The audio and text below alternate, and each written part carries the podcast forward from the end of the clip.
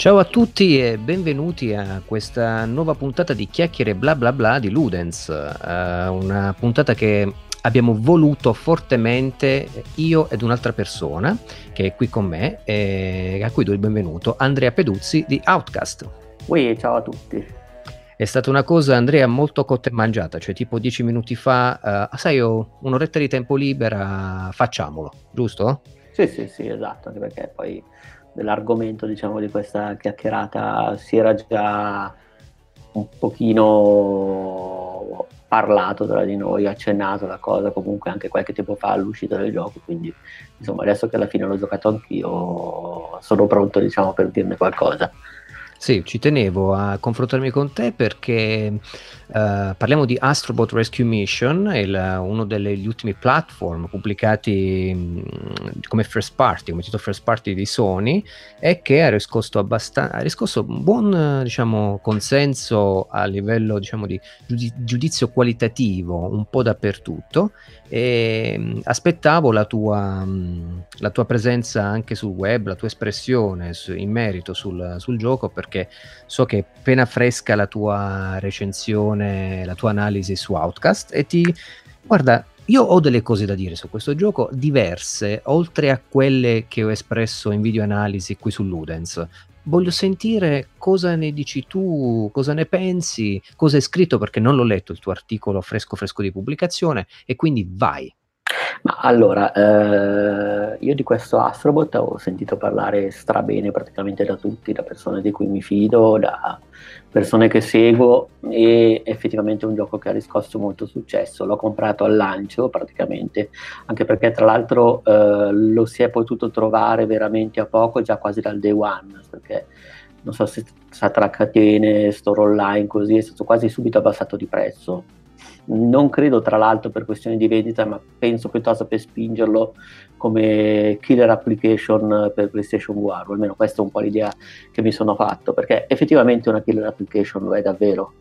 Eh, Astro Rescue Mission è un platform, tra l'altro in terza persona, con eh, telecamera eh, fissa, a parte quella diciamo che non imponiamo noi con lo sguardo, che comunque non si può ruotare il mondo con lo stick sinistro, come ad esempio eh, in alcuni altri giochi in terza persona, eh, e l'ho trovato veramente sorprendente come esperienza, prima di tutto spaziale, nel senso che appena si entra in questo mondo di terza persona che è mm, disegnato benissimo, con una direzione artistica secondo me davvero riuscita e tra l'altro con dei materiali proprio presenti in gioco, tra cui non so, erba eh, piuttosto che terra, cemento, che sono al di là del, della risoluzione della PlayStation VR che non è eh, il top di gamma, comunque li ho trovati davvero fisici, cioè proprio, è una presenza davvero forte quella che c'è nel gioco.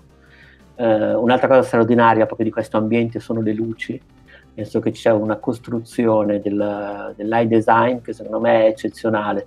Non so se hai presente Luigi, c'è quel momento tra tutti, dopo non ricordo che sei in uno dei mondi acquatici e che sono comunque a livello di luce quelli che forse valorizzano di più il gioco e c'è quel campetto di calcio che per com'è eh, illuminato, sembra proprio un campetto di calcio di quando si era ragazzini, cioè sì. sembra proprio di quelli, sembra fatto per un momento ho avuto proprio Tam, cioè la, la Madeleine da sabato sera, venerdì sera in tramonto a 12 anni, cioè proprio una luce che è proprio quella giusta. Eh, sì, sì, è sorprendente proprio questa cosa qui, ma tutti gli ambienti, secondo me, sia quelli tecnologici più rocamboleschi, ma soprattutto quelli naturali, per cui quelli Uh, tra le nuvole, quelli nell'acqua. Tra l'altro, incredibile l'effetto quando entri e esci dall'acqua. Sembra davvero di avere non addosso la, la, il visore di VR, ma una maschera subacquea. Cioè, è uno spazio che secondo me è stato costruito in un modo meraviglioso. Tant'è, e poi senza una traccia di motion sickness, e questo è un vantaggio offerta dalla terza persona che secondo me viene utilizzata ancora troppo poco in VR, visto che in generale si punta molto sulle esperienze in prima persona, questo su PlayStation VR ma anche su altre piattaforme, che in generale sono quelle un po' più gettonate, mentre secondo me invece la terza persona è un po' al momento se si vuole fare un videogioco, quindi non un'esperienza di altro tipo, ma proprio un videogioco, è forse quella più confortevole per l'utente, o almeno così la penso io, che soffro tra l'altro in particolare di motion sickness, quindi anche mm. qua giocarmelo tutto in piacevolezza senza nessuna traccia di problemi. Non, Vero. Il gioco in sé è un, vabbè, magari lo conoscete già, eh, se ne è già parlato anche su questo canale, però è un platform eh, alla Super Mario Galaxy, o che comunque si ispira moltissimo a Mario 3D. Anche il sistema di segni è molto simile, le monete, la caratterizzazione, i movimenti delle piattaforme, anche quindi il, so, il level design piuttosto che la struttura dei livelli è molto Mario, molto mariesca diciamo così, è proprio un fa verso a Nintendo, tant'è che il protagonista Astro, che è quel robottino che c'era già uh, visto in uh, uh, The Playroom VR, tra l'altro gli sviluppatori sono gli stessi, cioè il team Asobi, che è un team interno di Japan Studio, aveva già lavorato a PlayStation VR, aveva lavorato in questo minigioco che si chiama Robot Rescue e è partito da questo robotresco che aveva riscosso comunque un certo successo, un certo gradimento, sì.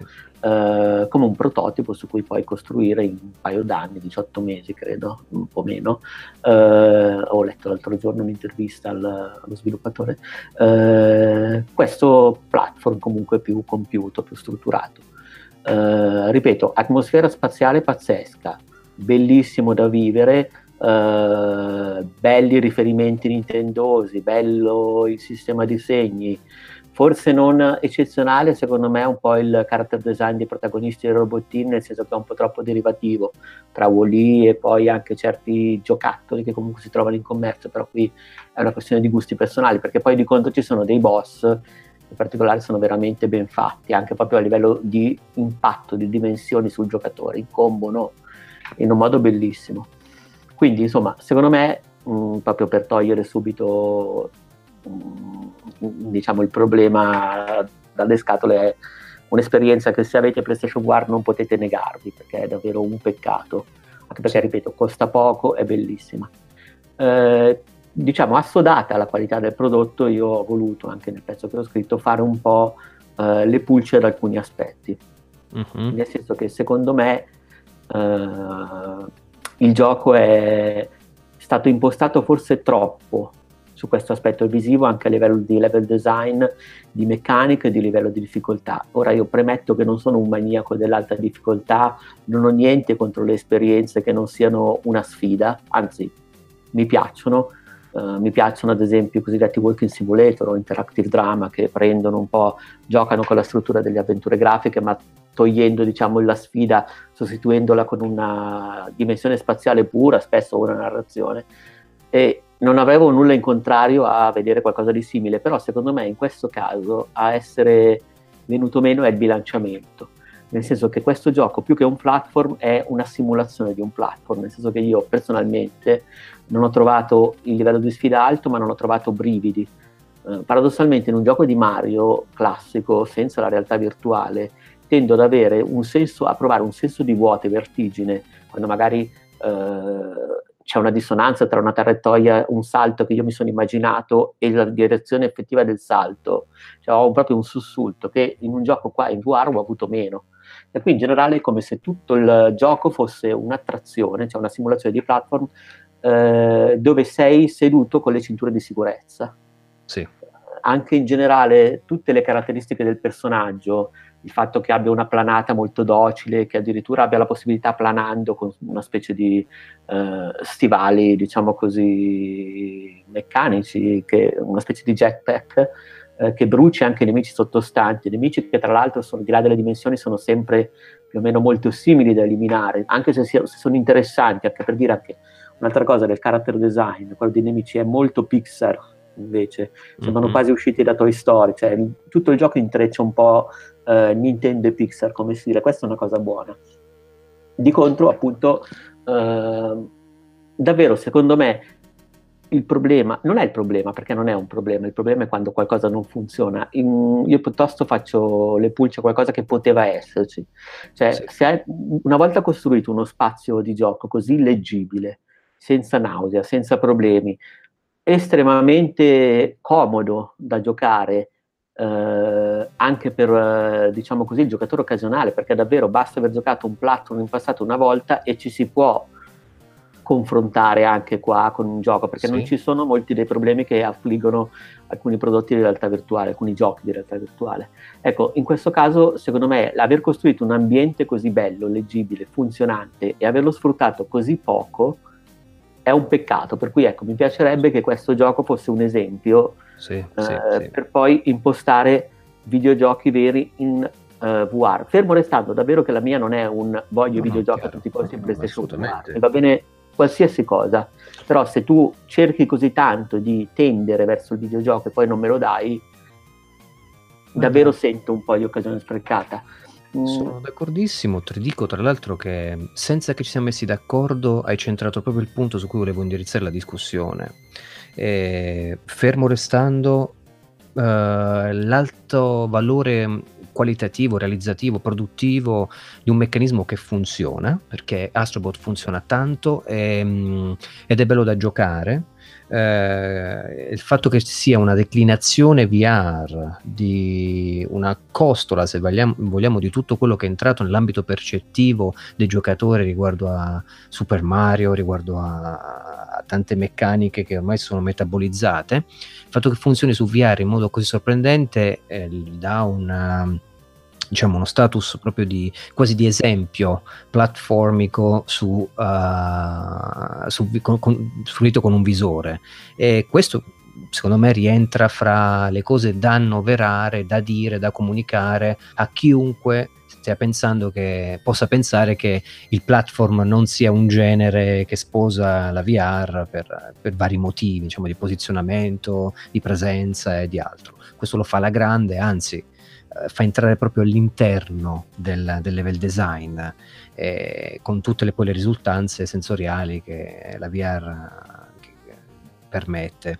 Quello che tocchi tu eh, è una cosa interessante che secondo me è proprio il punto della discussione, cioè Uh, è inutile che ci opponiamo a dei riferimenti precisi perché Astrobot ce li ha, cioè è, come dici tu uh, eh, c'è anche un altro aspetto di comodità, cioè la, il modo in cui si è adagiato su tantissime cose, su molti degli aspetti percettivi anche che sono entrati a far parte del, eh, del linguaggio consolidato, se parliamo degli appeal dei videogiocatori. E mi riferisco a Super Mario ovviamente, cioè la collezione di monete, gli aspetti funamboleschi, le declinazioni eh, di movimento anche rispetto agli elementi di paesaggio. Immaginati le corde sospese, l'acqua, i fiori spruzzati d'acqua che si trasformano in trampolini, saltare in testa ai nemici, cioè le abbiamo viste queste grammatiche, ci sono ormai entrate dentro.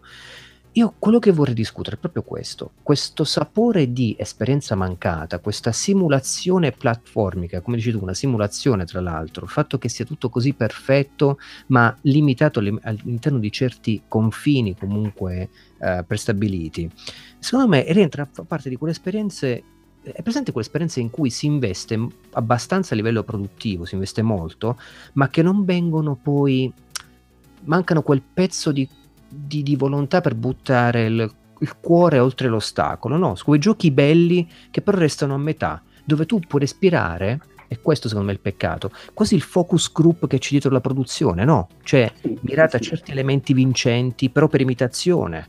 Allora, guarda, io ti dico cuore. la verità, ho avuto uh, la sensazione, mm, poi potrei sbagliare, poi queste cose le può confermare solamente il team di sviluppo, però ho avuto la sensazione che in realtà abbiano avuto tante buone idee, ma che abbiano deliberatamente deciso, oppure è stato impedito loro di non rischiare. Poi vai a sapere come vanno queste cose. Sì. La percezione comune è che la VR è um, ispida, diciamo, come esperienza all'inizio, per cui deve essere sempre il più possibile accomodante, se no sbagli.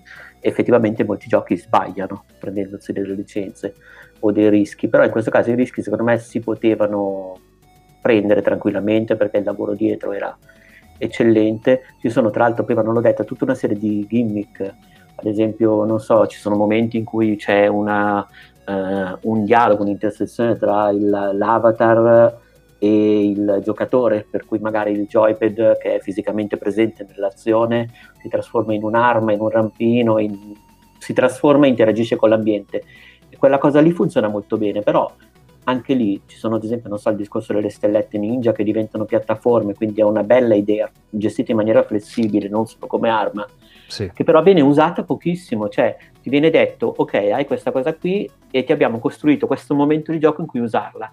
Ecco, secondo me si poteva gestire tutto in maniera un po' più eh, ampia, cioè ci potevano certo. essere momenti in cui eh, questi poteri venivano alternati, potevano addirittura rimanerti presenti e potevi alternarli e scegliere quando usarli, non te lo diamo qui così tu capisci già che lo puoi usare e lo usi qui. Tra l'altro è un gioco molto didascalico, ogni tre secondi non c'è rischio di sbagliare perché c'è eh, in gioco, tra l'altro non ho visto se si può disattivare, sono stato lì, non ho guardato, però ogni tre secondi proprio anche per metterti a tuo agio nel miglior modo possibile, forse troppo, c'è uh, il disclaimer che ti dice qui devi fare così, qui devi fare così.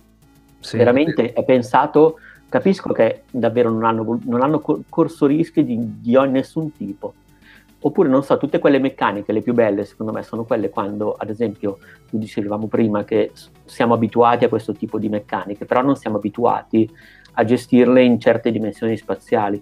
Cioè, quando le trovate classiche di Mario intersecano un utilizzo della camera e della VR originale, quindi quando ti ritrovi banalmente a guardare verso l'alto, verso il basso, a seguire il tuo personaggio a destra, o addirittura a presupporre dei movimenti, perché magari non ti vuoi voltare in quel momento, presupporre dei movimenti in punti ciechi, quelli sono le idee originali, più originali del gioco in termini di design, non in termini sì, di spettacolo, perché poi lo spettacolo, ripeto, quello è perfetto, però anche lì si poteva giocare molto più a profondamente con questa cosa, non che ogni tanto il personaggio a destra ti volti, lo guardi e lo usi a destra, perché lì c'era proprio davvero da costruirci sopra un level design anche più fine di questo, che secondo me tra l'altro il team aveva veramente le capacità di poter fare, per cui una parte di me pensa che sia stato limitato. Poi c'è anche un altro discorso, cioè che mh, al di là delle semplicità c'è anche la brevità.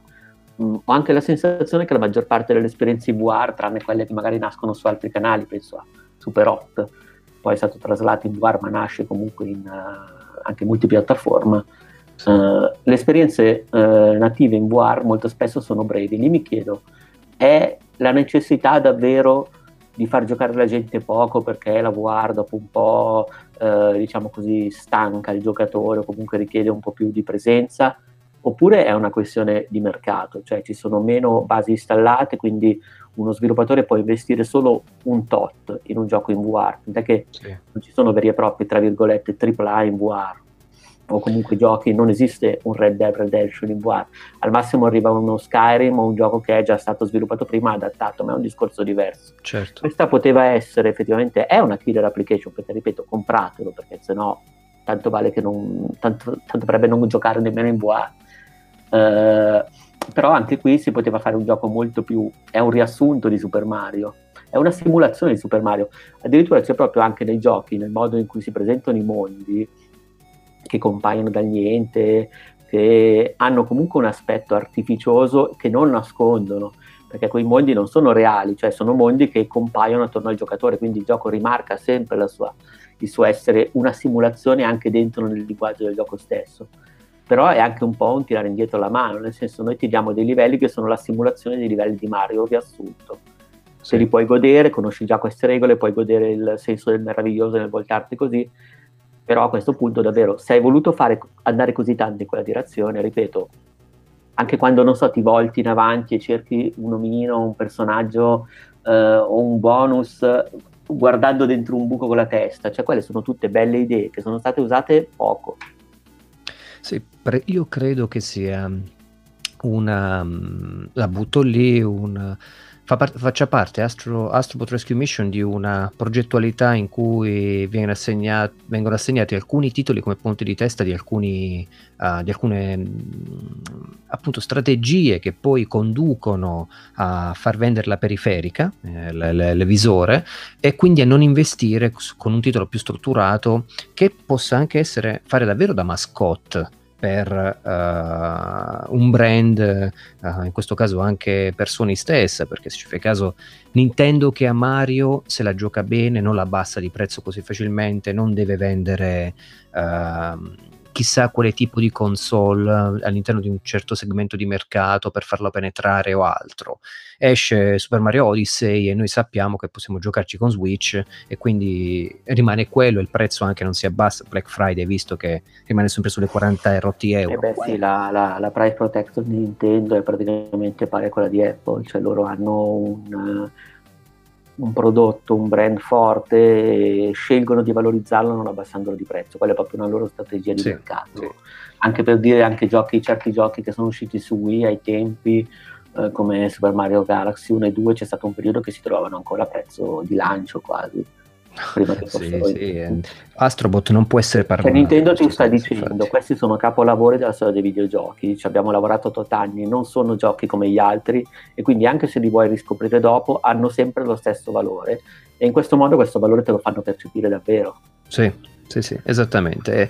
E il peccato è che Astrobot rischia che non venga percepito con il suo valore se non facciamo anche noi che siamo appassionati, che magari andiamo a analizzare più nel dettaglio alcune cose, un po' di promoting sul uh, prodotto in sé, perché secondo me, eh, a parte che abitua delle dinamiche, delle grammatiche di VR, anche i più, i più bambini, per intenderci. Quindi, se magari qualcuno volesse consigliare un gioco per un figlio o per qualcuno uh, di una certa età, puoi andare tranquillamente e dire: Guarda, Astrobot secondo me lo diverte, c'è un bel livello di sfida, è accessibilissimo, quant'altro. Sì, sì, ma eh, guarda, ho un amico che l'ha proprio giocato col figlio, quindi ti confermo. Sì questa impressione, sì, sì. E a me mi chiedono spesso, insomma, di, di, cosa proporre, cosa poter giocare in VR. Ovviamente io ho delle esperienze ci sono, molto semplici, però si basano sempre, quasi sempre su delle dinamiche dove la negoziazione è basata su, sai, sparare, uccidere, predominare, sai, questi aspetti qui. Magari, sai, con Moss, con uh, Astrobot e con alt- un altro paio di, di, di titoli puoi andare sul sicuro che stai acquistando e proponendo un consiglio. Puoi anche proporle e consigliarla proprio agli amici, cioè se, se, invito a casa un amico e voglio fargli provare qualcosa in VR, se prima magari mettevo a lumetto, per fare un esempio, giusto per infilarlo in qualcosa di diverso dal solito, sì. parlo proprio dei primi momenti, di quando ho preso il visore, non mettevo Resident Evil perché Resident Evil ad esempio uh, in, in VR va bene per me che sono un giocatore diciamo così un po' più navigato però prima di tutto non, non è eccellente il sistema di spostamento non è immediato quindi non posso metterlo in mano. Di contro, basta che una persona abbia giocato in passato in vita sua, anche solo, ma senza neanche Mario, eh, Bubble Bubble, gli metti in mano questo e va tranquillo. Certo. E la vedo sì come un peccato il fatto che mh, mm, Sony non abbia, non abbia, considerato questa proprietà come ehm, un elemento diciamo importante per, una, per un marketing, per, una, per, un giudizio anche di qualità che fa incrementare il valore di merito della sua proposta. Perché mm, è bellissimo Uh, va, uh, si, si, vende come il pane presumibilmente perché non so se hai visto è sceso a 9,99 durante questo, sì, questo periodo sì, sì. Cioè, ma guarda, è sempre, tro- è sempre, stato fin dal lancio sui 20, cioè è uscito credo il primo di ottobre, già una settimana dopo, se non prima, c'era MediaWork che ha iniziato a venderlo a 19, poi su Amazon è stata la stessa offerta perché Amazon non sta mai dietro, ovviamente in questi casi appena poi GameStop, cioè è stato davvero facile da trovare in offerta, veramente sì. facile. E, e, secondo me tra l'altro ha venduto bene, sta vendendo bene e io penso che qualsiasi persona, cioè già per avere in casa PlayStation VR devi essere in qualche modo un po' più attento della media, cioè non sei il possessore di PlayStation 4 che appunto magari desidera giocare a FIFA con gli amici per, per, per perdonami il cliché, ma proprio per magari compri anche solo un gioco all'anno perché tu vuoi giocare a quello e va benissimo. Certo. Però già la VR presuppone un livello di coinvolgimento nel, nel, nel, nel mondo del mercato dei videogiochi un po' più alto, per cui in genere chi compra VR è già un pochino più attento degli altri. Per sì. cui secondo me quasi tutti quelli che hanno comprato la VR hanno poi comprato Astrobot. Il problema è che non credo che ci sia stata gente, proprio come dicevi tu per la comunicazione, che abbia scelto di investire nella VR per Astrobot. Sì, eh, secondo me è, un, um, è, un'ingenuità da parte di Sony, è anche bella grande. È un titolo, secondo me, che può davvero uh, fare la differenza in un mercato in cui hai una, una posizione di predominanza a livello domestico, uh, hai una tecnologia che segna un benchmark di proposta VR all'interno proprio della tua casa, nel, nel tuo spazio privato, e eh, non vai a, a valorizzare. Guarda, io sono convinto che eh, abbiano, tu dici che non, ti vuoi esprimere su, diciamo, sul livello produttivo, ok, io invece sono convinto, secondo me, che era, dovevano rientrare all'interno di certi limiti, non potevano spingersi oltre, doveva avere un certo tipo di lunghezza, proprio il, il videogioco, e, e, le idee accennate, secondo me molte sono state davvero tagliate fuori, non le hanno proprio potute considerare per non uh, andare secondo me anche a andare a toccare un'idea di pricing che poi come posizionamento sarebbe stata abbastanza ah, no, strana rispetto alla, ai tempi di produzione. Cioè, per me è proprio, cioè, non, non potevano fare un Super Mario World, cioè nel senso potevano perché in realtà c'erano gli strumenti di linguaggio in questo gioco per poter essere espanso di 10 volte. Sì, senza sì. disturbare, cioè nel senso poi dal momento che è così piacevole uno può anche comprarlo giocarsene metà, giocarsene all'inizio, giocando finché ne ha voglia e un altro. Il punto è che non è killer application perché non è il Super Mario, proprio come dimensioni, come, uh, però capisco anche che Sony più che altro secondo me non ha pensato, perché sarebbe stato ingenuo forse, non faccio il gioco gigante per vendere più PlayStation VR, faccio il gioco uh, limitato per venderlo a chiunque abbia già PlayStation VR. Sì. Sì, eh, mi sembra logico come considerazione, è facilmente abbracciabile. E, ehm, parliamo, secondo me, anche, parlo, parliamo io e te, ma come per esempio diamo voce, secondo me, a tante persone, eh, di, appunto, di qualcosa di mancato. Io, alla fine del quinto mondo, quando sono arrivato alla fine, ho detto, ah cavolo, è già finito. Mi faccio un po' di collezionabili, magari... Le sfide, ci sono le sfide, ci sono sì, recupero un po' di astrobot, di robottini lasciati in... però ho, ho, sentito proprio quella mancanza, quel senso di incompiutezza nella compiutezza, uh, quel, quella riserva che avrei voluto non sentire, perché quando l'ho abbracciato all'inizio ho detto, ma cinque mondi, sono cinque, giusto? Se non sbaglio. Sì, sì sono cinque divisi, sono in tutto credo una 26 livelli o poco più. Sì. I livelli, tra l'altro anche qui riprendono Mario proprio perché tutti i livelli Mario Galaxy, il secondo in particolare, perché tutti i livelli eh, non sono tematicamente interconnessi, secondo, me è una cosa molto carina, nel senso che puoi passare un, sullo stesso mondo c'è il livello con un tema, quello dopo ha un tema completamente diverso, per cui c'è anche un ritmo, diciamo, di varietà che soprattutto con uno spazio, se vuoi valorizzare lo spazio, funziona molto bene. Sì, sì lo, fa, lo fa benissimo. E, ehm, e, poi il piacere, secondo me, anche di vivere in VR eh, l'aspetto mm, così surreale di ritrovarsi all'interno di queste strambe astronavine che viaggiano nello spazio, quindi è una dimensione cosmica eh, giocata in un modo molto fun, molto divertente, veloce, agile. E, sì che va a dare comunque un, una, un contesto spaziale, uh, sai, pseudo fantascientifico, science fiction, chiamalo come vuoi, um, che non senti quando giochi un Super Mario, perché anche se un Super Mario Galaxy, perché qua anche, anche, se ti sposti eh, e voli tra un pianeta, da un pianeta e l'altro, eh, in Super Mario comunque rimani sempre con una bidimensionalità di uno schermo a, a so, un metro e mezzo, due metri dalla tua faccia. Esserci dentro invece, sai, ehm, ti, dà, ti, dà, quella sorta di brivido eh, sensoriale, quell'aspetto un po' aurale del vivere lo spazio digitale ehm, che, che fa la differenza. Io volevo tornare a finire i mondi, ciò che avevo lasciato in sospeso in Astrobot, anche perché avevo quella sensazione di perdermi un po' in questo cosmo strano, cartunesco, molto uh, Pixar uh, giocato così, con questa declinazione VR. E uh, questa parte mi è piaciuta tanto, cioè mh, ci, ci torni...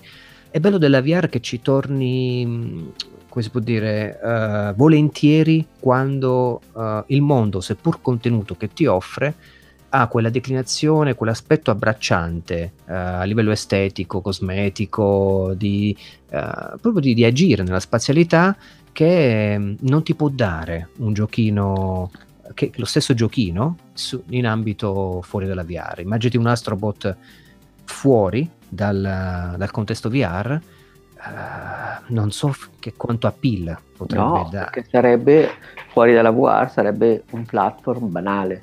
Sì, Nel estremamente. che le meccaniche platform sono. cioè sarebbe un gioco per bambini, cioè un platform per, per bambini, cioè inteso nel senso che potrebbe stare benissimo proprio come proposta uh, su quelle console o su quei tablet che vendono per l'infanzia, dove magari inizi perché è un riassunto, ovviamente in VR cambia tutto perché hanno indagato lo spazio e poi in VR guadagna tutte quelle meccaniche che sono proprie della VR, il fatto davvero di giocare col personaggio a destra, di giocare mentre ce l'hai dietro, non so, c'è quel momento sul, col gigante, sì. in cui a un certo punto io giocavo, non, non avevo voglia di voltarmi, banalmente, in quel momento ero seduto comodo così, sentivo di potermela gestire e anche voglia di provare quel gusto di metterti alla prova e allora ho fatto fare tutta una roba dietro, mi sono girato dietro la schiena, tanto da sapevo dove stavo andando e eh, non mi sono voltato, cioè veramente ho le meccaniche in cui a un certo punto è tutto sotto, per cui ti butti sotto, ma la telecamera in quel momento sceglie di non seguirti, a volte ti segue per esempio, però in quel momento ti dicono no, no, il livello del gioco è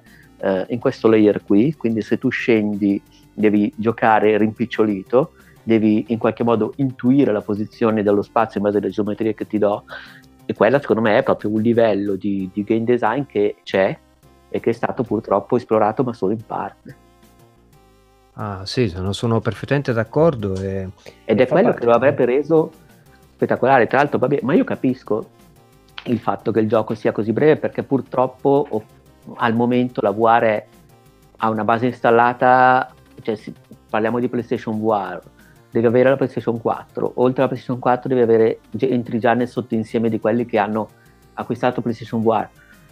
Cioè io mi immagino che se ipotizziamo una PlayStation VR standalone, sì. uh, quindi venduta come console e basta. Cioè immaginiamo, non so, fa 5 anni, 6 uh, PlayStation così a essere uh, la VR va bene, Sony decide di investire perché poi bisogna anche avere il coraggio di continuare a investire in questa direzione perché ovviamente è, è ancora un rischio eh. sì, però sì, Sony sì. decide di investire in un visore standalone senza fili a quel punto tu ti regoli non sulle basi installate di PlayStation 4 con la VR ma sulle basi installate di quel visore che magari è ipoteticamente più alta faccio ovviamente delle previsioni così eh, a braccio eh, non è che sono un, un, analista di mercato altro, vado proprio così a, a, a pancia. Uh, a quel punto però Sony magari prende il suo brand Astrobot e ne fa un gioco come meriterebbe 10 volte più grande. Sarebbe bello, sarebbe auspicabile. E... Perché comunque hanno dimostrato di aver trovato una cifra di linguaggio che uh, non ha barriere di ingresso è vero, è vero, sfrutta tantissimo uh, quello che secondo me, e continuo a ribadirlo ogni volta che mi esprimo in merito, è il, il quid della realtà virtuale, cioè la, la bellezza di de- delocalizzarti uh, all'interno di un mondo di gioco in cui viene ridefinito tutto l'aspetto della, della fruizione proprio dell'opera. E quindi non siamo di fronte solo ad un videogioco eh, così come siamo soliti intenderlo quando non abbiamo un VR in testa, ma abbiamo, siamo di fronte ad una declinazione platform, però con la dimensione VR che dà eh, moltissimi punti alla, al piacere, alla, alla, al vivere il, il mondo digitale come sappiamo noi che abbiamo metabolizzato adesso la grammatica VR eh, in un modo realizzato ad hoc. Tra l'altro io stavo pensando che se si va oltre un po' di determinismo tecnologico e sociale che, che uh, la maggior parte delle persone crede, cioè uh, uscirà PlayStation 5 perché la tecnologia è arrivata a questo punto, avrà il PlayStation VR 2 perché hanno migliorato il caschetto, perché prima non era possibile oppure tutti vogliono questa, questo incremento tecnologico perché la società ne ha bisogno per migliorare la propria vita, quindi sì, ci sarà fatto.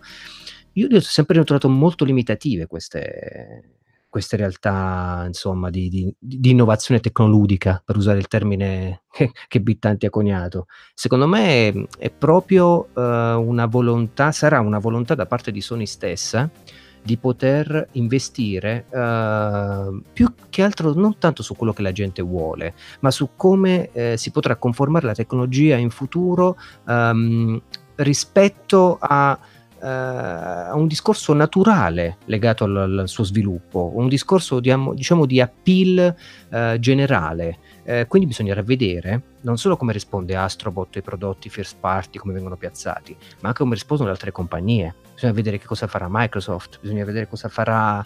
Beh, a questo proposito sono rimasto molto colpito dal fatto che lo scorso E3 non ha spinto in questa direzione, nel senso che mi aspettavo uh, di sentire qualcosa di, da parte di, di, Microsoft, magari addirittura qualcosa anche da parte di Nintendo, che è stata la prima, tra l'altro, in passato, però... Sì capisco che adesso Nintendo è in una posizione molto diversa, però almeno da Microsoft mi aspettavo qualcosa, invece è stata zitta. Ora, se io fossi, cioè mi piacerebbe, non dico se fossi Sony perché non, non posso dirlo, però mi piacerebbe, è una cosa che dicevi tu riguardo al, all'ipotesi delle tecnologie future, che mh, la VR si affrancasse, vabbè, cosa che sta già facendo perché stanno uscendo comunque prototipi che non sono legati né a PC né a console, si affrancasse dal, eh, dall'essere una, uno strumento, diciamo così, da salotto vincolato, legato da un cordone umbilicale a qualcosa d'altro, quindi che avesse un suo processore interno di calcolo autonomo e che andasse quindi a prendere eh, quella fetta di mercato che 15-20 anni fa era occupata dalle console portatili e che adesso in qualche modo si è trasferita su smartphone. Quindi si potrebbe essere non un qualcosa in più, non l'add-on alla console, non la periferica, ma l'alternativa. Sì, eh, mi fai pensare che probabilmente noi stiamo parlando qui adesso di Astrobot eh, Rescue Mission perché è implicato, e lo facciamo anche inconsciamente, un po' il futuro di quello che potrebbe essere una tecnologia che comunque noi abbiamo abbracciato volentieri, che è quella della VR. Uh, eh, non, non, forse non passa un po' come sottotesto questa, ma secondo me noi teniamo tantissimo affinché questa tecnologia comunque evolva, ridefinisca un po' il gaming, tagli, ritagli una sua fetta di azione all'interno del mercato del gaming e possa diciamo affrancarsi dalla considerazione che se ne ha, un po' anche l'idea faraginosa con cui si, ci si avvicina alla VR o la si pensa. E... Beh, ma sai, ma adesso è farraginosa anche proprio per uh, i gesti che ti permettono. Cioè, faccio un esempio, se io eh, voglio giocare con la VR, devo, rispetto a dove gioco di solito, prendere una sedia e avvicinarla. Questo io, però magari è comune ad altri, perché proprio per questioni di prossemica devo stare in uno spazio che non è quello dove gioco normalmente. Devo montare il visore perché se, se no non posso, perché magari il giorno prima ho giocato a qualcos'altro su PlayStation 4 e il visore lo devo mettere dentro i cavi, prendere i fili, mettermi il microfono, insomma sono cose molto banali che richiedono non più di 5-10 minuti, ma sono quei 5-10 minuti che la sera possono fare la differenza eh, se magari sei già indeciso se giocare normalmente o guardarti un film.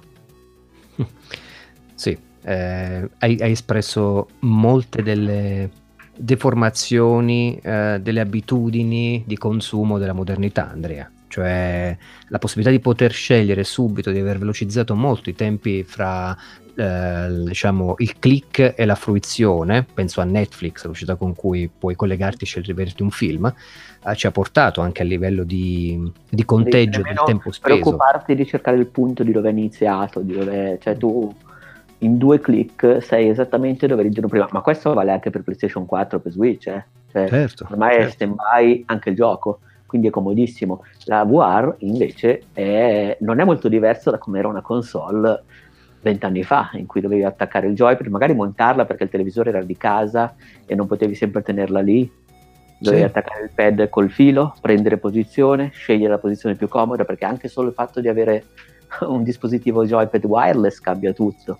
Ehi. Prima dovevi avvicinarti, dovevi modificarti, magari mettere gli occhiali, sintonizzare, cambiare canale della televisione, mettere dentro la cassetta, la cassetta non va, soffi, eh, oppure l'adattatore americano, devi mettere l'altra cassetta, cioè sono cose che cioè, l'uso della VR adesso non è molto diverso, molto più ingombrante di quello che era un uso, tra l'altro da console, quindi non da PC che ha tutta una serie di pratiche ancora più ingombranti.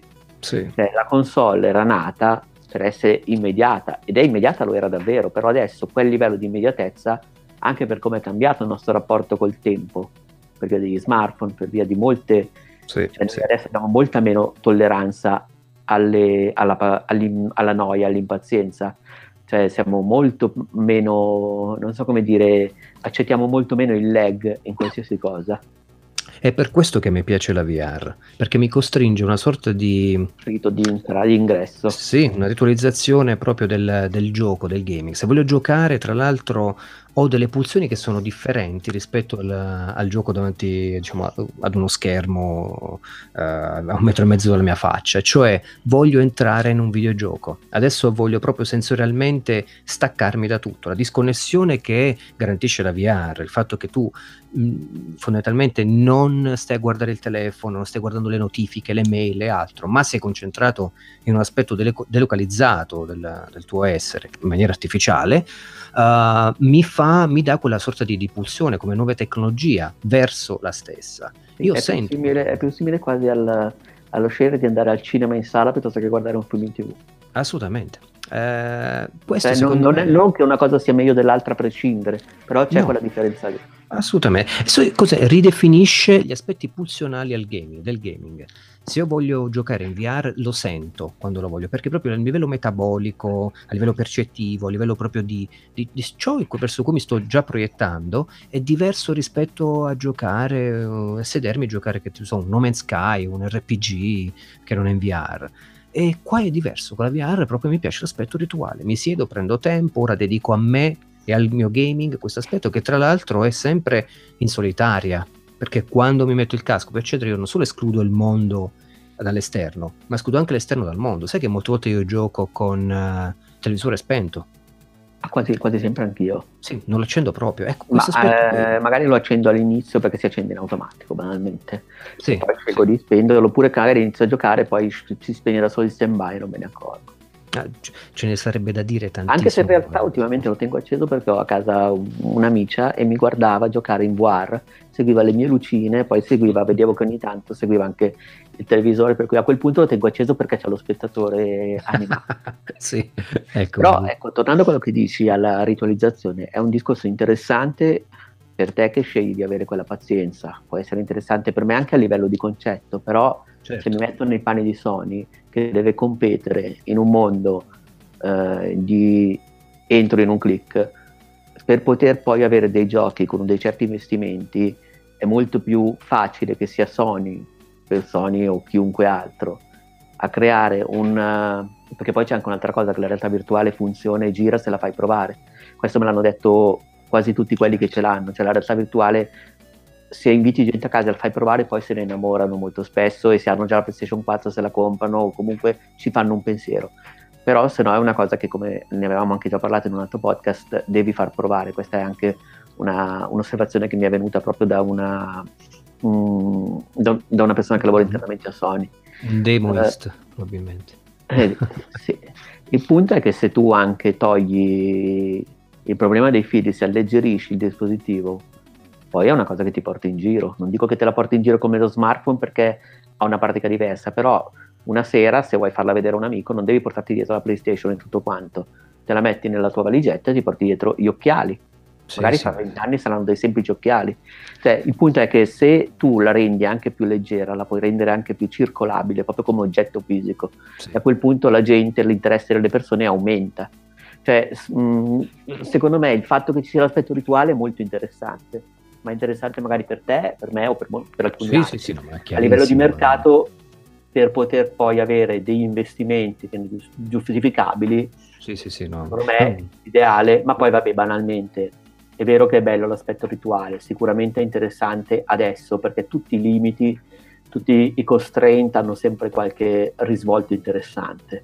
Di contro ammetto che io stesso preferirei mettermi in testa gli occhiali, il joypad ci giocherei no, di più, eh. Giocherei Anch'io, di più. Eh, non, attraverso la mia ritualità, il piacere per la ritualità, non cerco di vendere a nessuno la PlayStation VR. È proprio un no, no. solipsistico, proprio di piacere edonista dell'aver a fare con una tecnologia che mi fa tornare indietro agli anni Ottanta. Eh, però, eh, guarda, quello per te è interessante, e ti ripeto, però se io prendo il tempo che dedico alla VR, eh, forse io magari sono più, diciamo inserito in certe, in certe ci sono anche molto pigro per cui io banalmente ho davvero sono rientro proprio casco proprio nel, nel problema dei due click però io sì.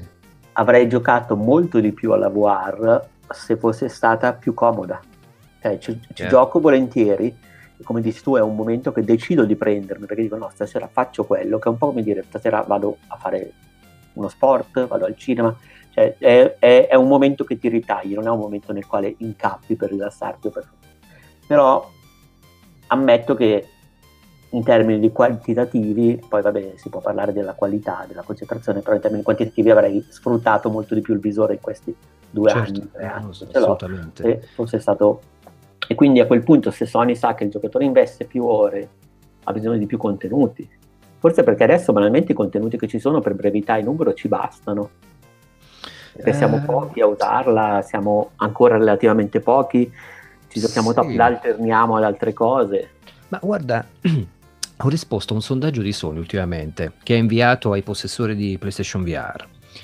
Uh, e ho risposto riguardo a, ad un campo, ad un forum aperto, uh, una domanda era aperta, diceva cosa um, proponi, cosa proporresti riguardo alla VR come esperienze, come uh, cosa consiglieresti insomma se dovessi pensare ad una VR ideale. E io ho pensato, io infatti ho risposto non voglio una, una VR che mi permetta giochi strutturati di ore la VR la vorrei vivere come un'esperienza strutturata, contenuta, che comunque però abbia, mh, permetta una declinazione di tante altre esperienze che attualmente sono già presenti sullo store PlayStation, ma che non sono uh, strutturate per la VR, non sono mh, presentate per la VR. Una su tutte, magari immaginati perdersi nei mondi surreali di un uh, Shape of the World, che tra l'altro io ho anche trattato, non so se l'hai giocato. No, eh, no un'esperienza magari forse sarà di un'oretta e mezza, due massimo, ma sarebbe una meraviglia vederti una generazione procedua- procedurale con tanto di colori, poi delle forme anche poligonali molto semplici da trattare, secondo me non perderebbero di definizione in VR. Um, all'interno proprio di un contesto VR. Cioè, permettimi di giocare soltanto in quel, in quel, modo lì, con degli accorgimenti legati a, sempre al movimento, al motion sickness e gli aspetti a cui ti tenere conto. Eh, già questo secondo me fa la VR. La VR è un'esperienza. Pensarla come il videogioco classico, pensarlo in modo strutturato, come qualcosa che debba occuparti 10 ore della tua vita, eh, secondo me ha, ha, un senso fino a un certo punto, perché è proprio ciò che richiede dal punto di vista della decol- delocalizzazione a livello, io, io la dico astrale perché è un termine che mi aiuta molto a definire la cosa per chi conosce magari anche la terminologia esoterica dei, dei, dei viaggi fuori dal corpo. Beh, uh, quello che dici, io mi ricordo che era una delle cose che gli gli, diciamo, le persone in attesa di, ai tempi non era neanche PlayStation VR, ma si parlava dei primi prototipi di eh, Oculus, Oculus sì. c'era tutta una parte di appassionati, tra l'altro leggevo sui forum, mi capitava anche di parlarne, che cercavano l'esperienza eh, non, eh, come si dice, non corporea, non... Eh, caspita, mi sfugge il termine. Disembodied? Eh? non antropomorfa. Eh, dico, non io non voglio essere me, un uomo che già che non mi basta, cioè con una roba così io potrei essere puro spirito, puro spazio. Sì, sì, potrei, sì. E in effetti io ho molte esperienze che ho provato erano tipo osservazioni nello spazio, tra l'altro c'è, c'è, il Museo della Scienza di Milano che fa regolarmente degli esperimenti in VR con Sony tra l'altro e loro fanno proprio eh, esplorazioni spaziali, tra l'altro c'è bello perché c'è il curatore che è un fisico che racconta guida un tot persone, ti prenoti gratis, ti mettono lì PlayStation VR, viaggi nello spazio e tutto, c'è un il fisico che ti racconta i pianeti, però poi tu sei uno spirito che ci vaga. Ma anche stra- uscendo dal pianeta, proprio la dimensione alla Rez, sì.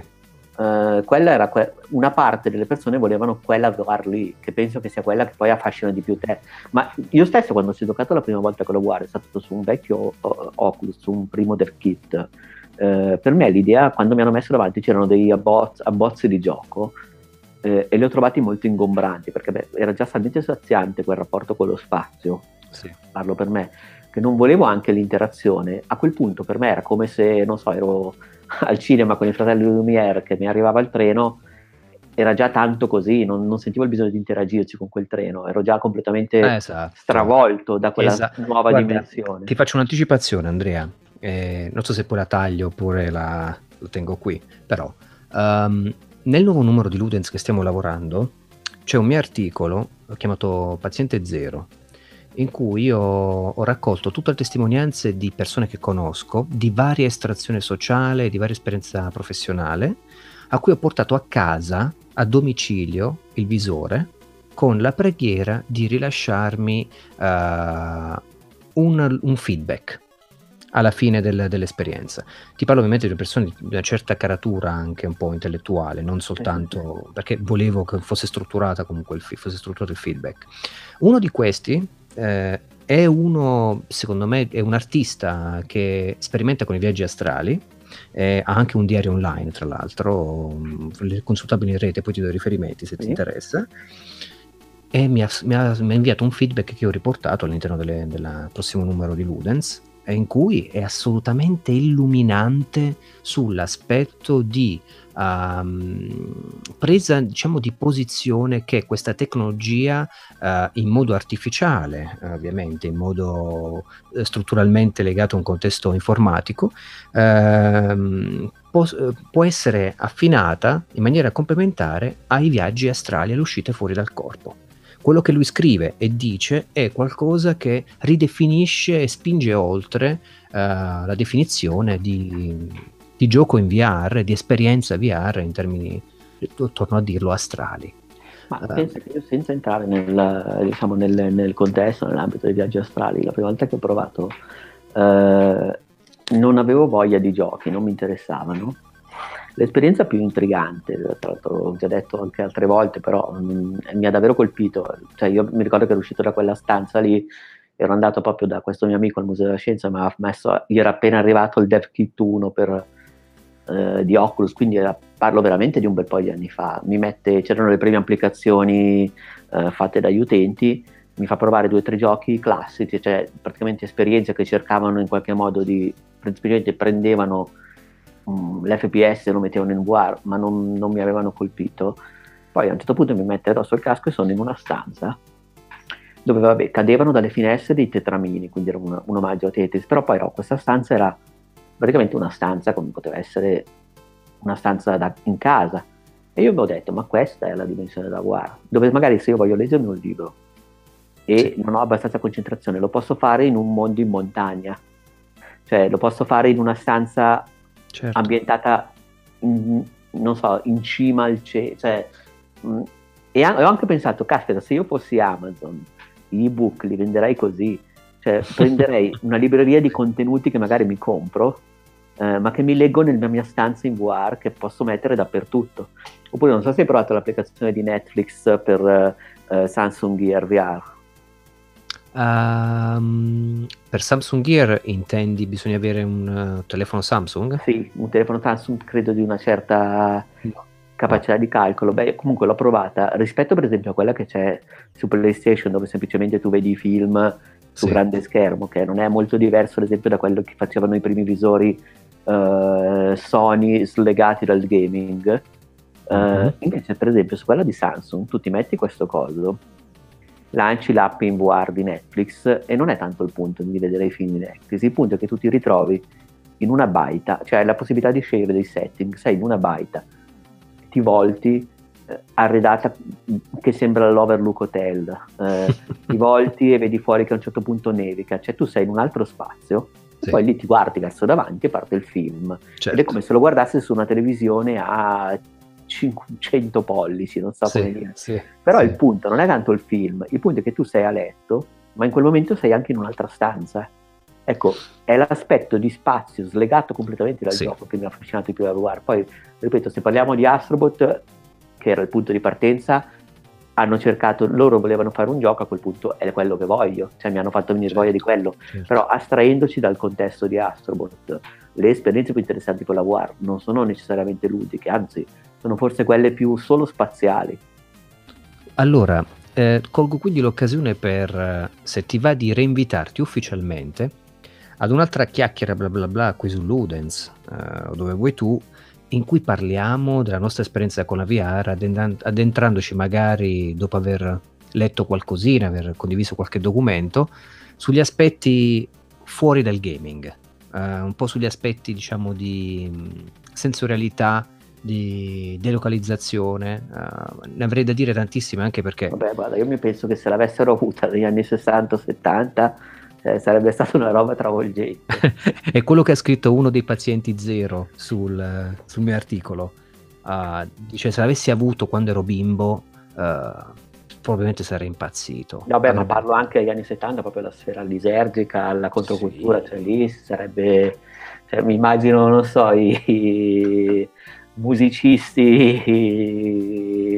Musicisti della scena beat eh, negli anni 60 con la Guara avrebbero fatto delle robe pazzesche. No, no. in zappa con la Guara.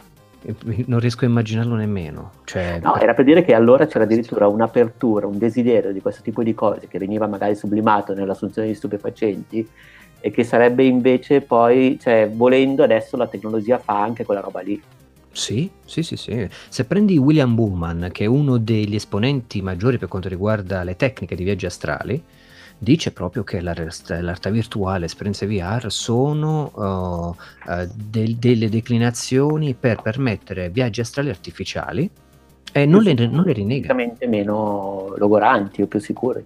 Meno logoranti, sono molto più stabili, tra l'altro. Sì, sì. Come c'è scritto questo mio amico, dice è una, una luce, una st- è bello perché lui ha uh, praticamente decodificato ciò a cui noi siamo abituati. L'ho fatto giocare a Rez, l'ho fatto sì. giocare a... Um, come si chiama, i Valkyrie, ad esempio, l'ho messo in concetti anche spaziali, altre cose, lui mi ha detto ha una stabilità e luce formidabili. Mi ricorda quando io sono fuori dal corpo e cerco chiarezza attraverso l'intenzionalità, tutta una serie di paragoni, usando anche una terminologia abbastanza esoterica legata, sai, a, a chi viaggia a livello astrale. Eh, il sito tra l'altro è www.sognilucidi.it dove c'è un bel recap su sognare lucido e sulle esperienze extracorporee. E... Eh, No, no, vai, scusa.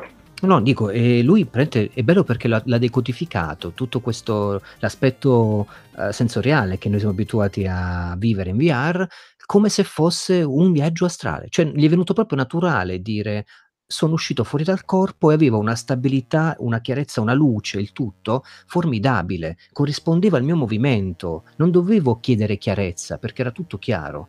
Quindi ha traslato ciò che in, il nostro inconscio, le nostre capacità, eh, se vogliamo anche un po' segrete, sconosciute, di creare mondi onirici o uscite fuori dal corpo, ehm, all'interno di un contesto VR, dando uno statuto preciso, forte, alla realtà costruita da un game designer. Tanto che lui dice nell'articolo riportato, non so, eh, probabilmente ero sembrava di essere all'interno della mente di un game designer. Che se vogliamo questa definizione, detta ingenuamente, perché lui comunque non è un giocatore, lui non gioca ai videogiochi, è proprio, secondo me, ontologica rispetto al gioco stesso. Cioè, chi crea i videogiochi, uh, da tempo, da, da sempre, vuole che lo, chi ne fruisce, chi vi entra in contatto, viva all'interno di quello spazio. Eh, cioè, è, è, è, innegabile questo. Vuole che si viva all'interno di una mente, di un progetto di design, se vogliamo, estremizzando all'interno dell'anima di, di una persona, di, di chi la, la, concepisce quella realtà spaziale. Sì, beh, invece ero, mi ero un più diciamo, perso lì anche a riflettere sul fatto che se in dieci anni passati appunto c'erano persone afferenti alla controcultura che magari non cercavano esperienze, diciamo così, lisergiche con gli stupefacenti per questioni semplicemente di intrattenimento, di, ma per fare esperimenti sull'ampliamento della sensorialità, penso a molta letteratura di fantascienza che per un periodo ha fuso la realtà virtuale tecnologica con le droghe, cioè spesso, adesso non ricordo i romanzi o i racconti o i film, però ricordo di situazioni in cui il fruitore prendeva, assumeva dei delle sostanze psicoattive e in più metteva il casco VR, le due cose dovevano funzionare assieme. Adesso secondo me eh, quello che prima veniva utilizzato come, perché di fatto la chimica è una forma di tecnologia, mh, mm, veniva certo. utilizzato a livello diciamo chimico perché mancava uno strumento elettronico da fuori, adesso si può agire esternamente, diciamo così. Esatto, esatto. Con Va... maggiore controllo, come dice, c'è dell'esperienza, perché poi appunto lì non è più una cosa lasciata eh, a, un, a, quella che è una sorta di imprecisione, diciamo così, di, di certe... qui è proprio una progettualità. Tra l'altro sto leggendo sul Sogni Lucidi, la cosa che mi ha dato uh, l'effetto Tetris, mi piacerebbe che a questo punto io facessi provare anche il nuovo Tetris in VR.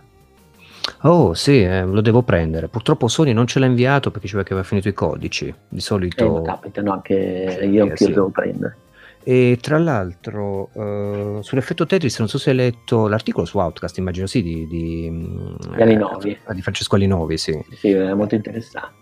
Eh, quello è grande. Volevo dirti una cosa riguardo... Ah, ecco, eh, uno fra gli altri contributi di questo articolo c'è stato un mio amico che è stato letteralmente... Eh, per quanto adesso la posso drammatizzare, però è stato terrorizzato da come si è sentito vivendo all'interno dell'aspetto VR. Per quanto ho fatto giocare anche cose molto molto secondo me gestibili, tipo Bound, non so se conosci, della polacca, non mi ricordo adesso la, il sviluppatore. Ehm, e, beh, quindi gioco, giochi molto rilassati. Lui ha detto: Io ho avuto a un certo punto la sensazione di eh, essere eh, dominato dal punto di vista della mia coscienza da un altro tipo di coscienza che voleva imporsi su di me, non solo sui dati percettivi, ma anche su come io facevo esperienza del mondo, nonostante io fossi settato in una modalità di gioco. Quindi sapevo, ero cosciente di stare giocando. E, e mi ha detto alla fine non so se lo rifarei, perché ha avuto proprio questa inquietudine di smarrirsi all'interno di una mente altra. Guarda, io questa cosa ce l'ho in casa perché la, la mia ragazza ha provato il primo giorno PlayStation VR, poi non ha più, non si è più sentita a suo agio. Hm. È interessante se indagassimo questa... Non so se hai provato a chiedere, ma io indagherei su farti descrivere questo disagio che hai provato, che natura ha. Mm, ah, sì, posso, io lo potrei chiedere, poi lei non è molto schiva, diciamo, online, però è psicologa, quindi magari mi può anche dare qualche interessante. Beh, poi ne abbiamo so. parlato anche poco allora a questo punto secondo me dovremmo invitarla in trasmissione, eh, farla esprimere liberamente eh, su questi aspetti, anche di, secondo me anche di alterazione della coscienza artificiale. Con... Guarda, ti dico già che conoscendola non lo farà mai perché veramente... Però poi possiamo parlarne io e lei e poi posso riportare delle opinioni. Cioè, sì. Ma non per tema perché è veramente schiva su queste cose. allora, ehm, io concluderei con una cosa, poi so che devi andare. Eh, eh, sì, sì, sì. Allora, Astrobot ci ha portato non a caso a parlare di questo, vuoi perché l'ho indirizzato io, vuoi perché comunque è un terreno comune su cui naturalmente si sviluppa il discorso gaming verso la VR. Eh, e abbiamo concluso appunto su, spaziando in maniera anche abbastanza maldestra però uh, comunque interessante, varia da riprendere uh, all'interno delle declinazioni diciamo, che la realtà virtuale propone come nuova tecnologia al sensorio del giocatore. Eh, io ti invito ufficialmente dove vuoi tu, Uh, se vuoi tornare su Outcast, su, scusami, su, su Ludens da Outcast, mi fa piacere a, a approfondire un po' questo aspetto qui. Magari ci scambiamo qualche link, qualche documento e poi troviamo un terreno di concertazione comune per uh, trattarne. Va bene. se ti Volentieri. fa piacere, ovviamente. E, detto questo, volevo salutarti, ringraziarti per la tua presenza, ringraziare insomma anche mh, Outcast perché ci permette sempre di avere una produzione costante e bella, molto molto propositiva su, sulle sue pagine. E, e nient'altro, se vuoi salutare io comunque ti rinvito. Grazie mille per l'ospitata, grazie Luisi e grazie a tutti quelli che hanno avuto la pazienza di, di ascoltare i miei deliri fino adesso, i nostri deliri. I nostri, sì, fatti bene. Ciao a tutti, ciao. Ciao.